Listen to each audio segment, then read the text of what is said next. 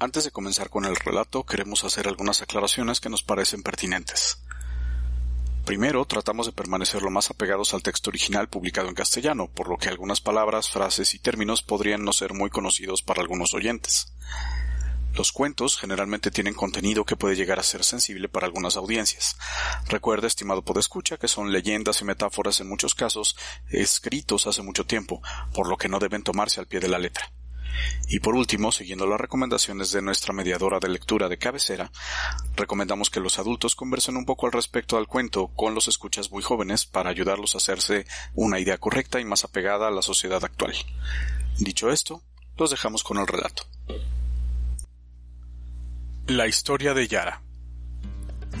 Allá en las cálidas selvas tropicales por donde se desliza el gran río, vivía un joven y una doncella Cae el sol con tal fuerza sobre aquellas tierras que sus habitantes duermen durante el día y hasta los bosques permanecen silenciosos, escuchándose su rumor solamente durante el crepúsculo. Julia vivía en la ciudad a orillas del río, desde que tenía memoria, pero Alonso venía de otro país y no conocía los peligros de la selva encantada.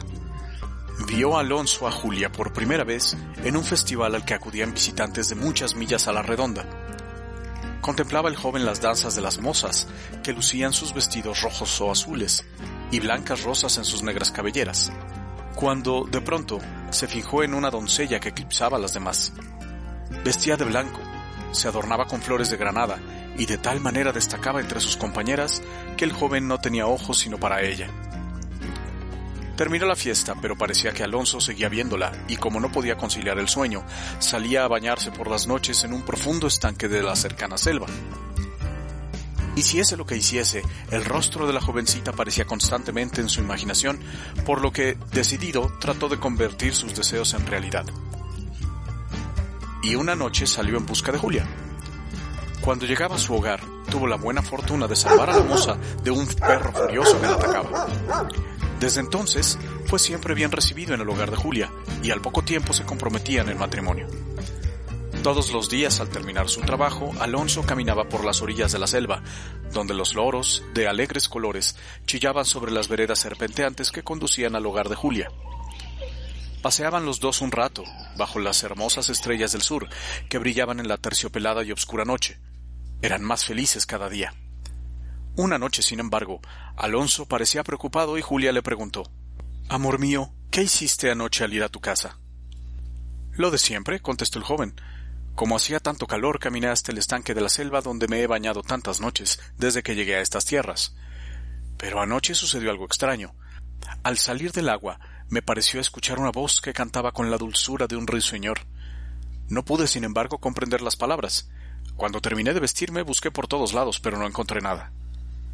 Al escuchar esto, la doncella palideció y se echó a temblar, pues, habiendo pasado toda su vida en la selva tropical tan cercana al gran río, había oído contar cosas terribles de los seres que se escondían en sus orillas o en las profundidades de los bosques, y sobre todo, la historia de Yara, la terrible, que buscaba jóvenes próximos a casarse para apoderarse de ellos.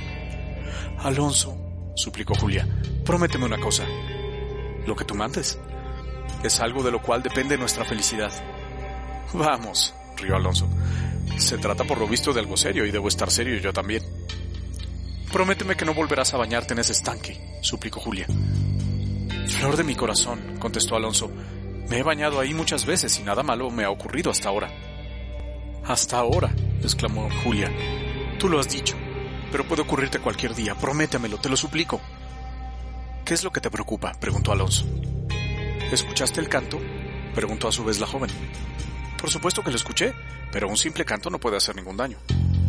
Es que después del canto viene ella, sollozó Julia, y ella significa la muerte. Reina de mi alma, ¿es que te has vuelto loca? preguntó Alonso alarmado. Ah, no, no, murmuró Julia abrazándose de él. Digo la verdad, la voz que escuchaste era la voz de Yara.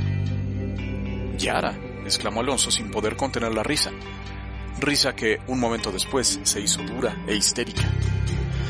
Oh, ya has visto a Yara, dijo Julia entrecortadamente. Solamente los que la han visto ríen de esa manera. Y al decir esto, cayó al suelo desmayada. Cuando volvió en sí, prometióle el joven lo que con tanto ahínco le pedía, aun cuando seguía teniendo sus dudas sobre Yara.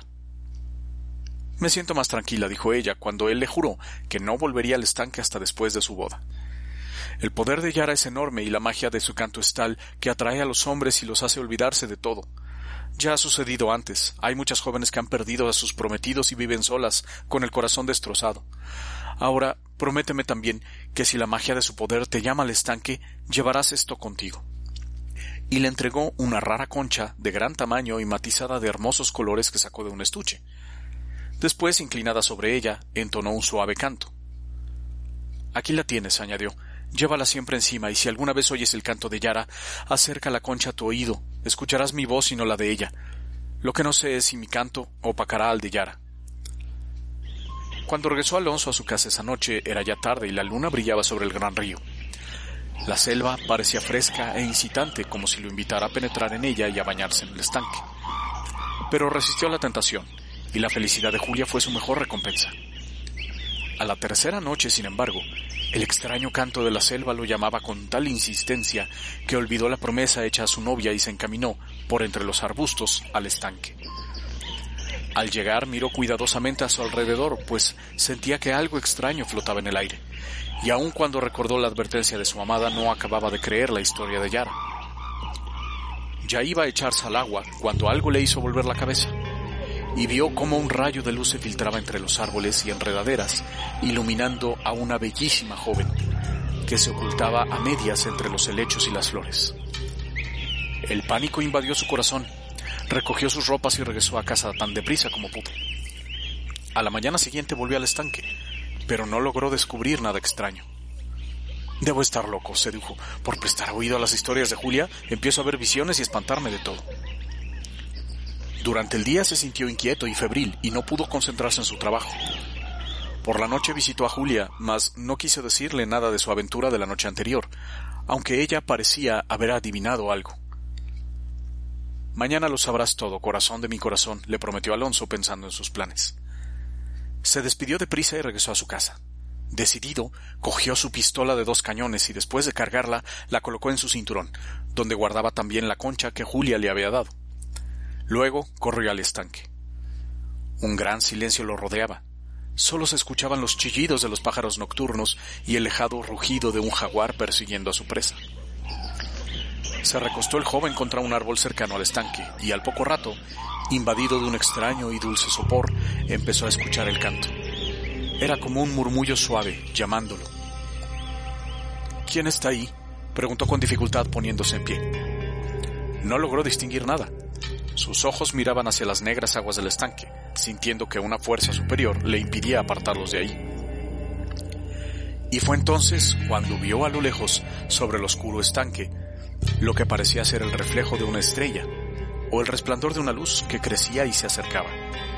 Sintió pánico, pero era tal el hechizo que lo embargaba que no pudo moverse. Enseguida las aguas se abrieron y surgió, iluminada por la luz de la luna, la bellísima joven de quien había huido la noche anterior. Trató Alonso de correr, de cerrar los ojos, pero no pudo hacerlo. Contra toda su voluntad avanzó unos pasos. Qué hermosa era la aparición.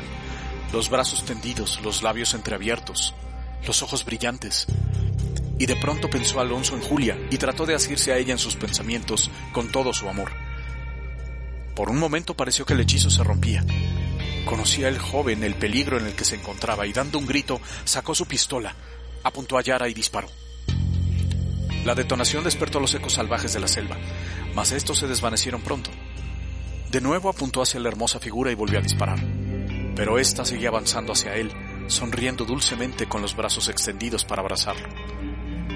Como último recurso, cogió Alonso su pistola por la culata y dio un paso adelante, decidido a golpear a Yara, quien pareció asustarse, pues retrocedió ante el brazo amenazador pero cuando sintió Alonso que el agua mojaba sus pies, comprendió que lo único que hacía la aparición era traerlo al círculo de su poder. Desesperadamente trató de resistirse, pero ya estaba bajo el hechizo de Yara y la pistola cayó de sus manos. La mujer se movía en el agua y lo llamaba con los brazos abiertos, mientras la luna arrancaba de las ondas plateados reflejos. Empezó a cantar y la magia de su canto parecía estremecer todo el ser de Alonso, que sintió que toda resistencia era inútil, tonta, indeseable. Vencido, dejó caer sus brazos.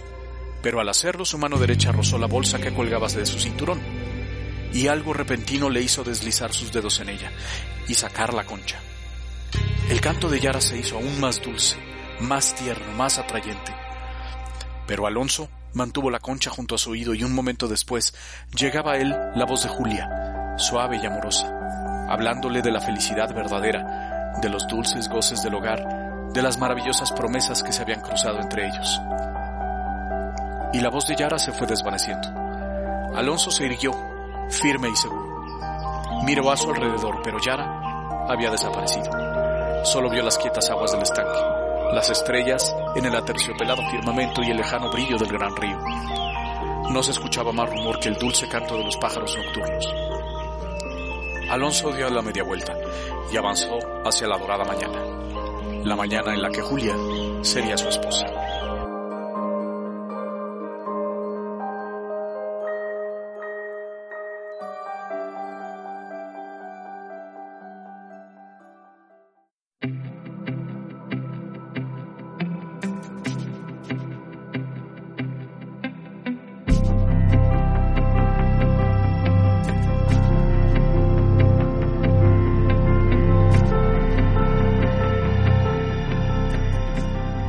Esta narración pertenece al libro Once Long Ago, Había una vez, los mejores cuentos infantiles de todo el mundo, de la editorial Golden Pleasure Books de Inglaterra, 1962, con la versión en castellano de Mercedes Quijano de Mutiozábal.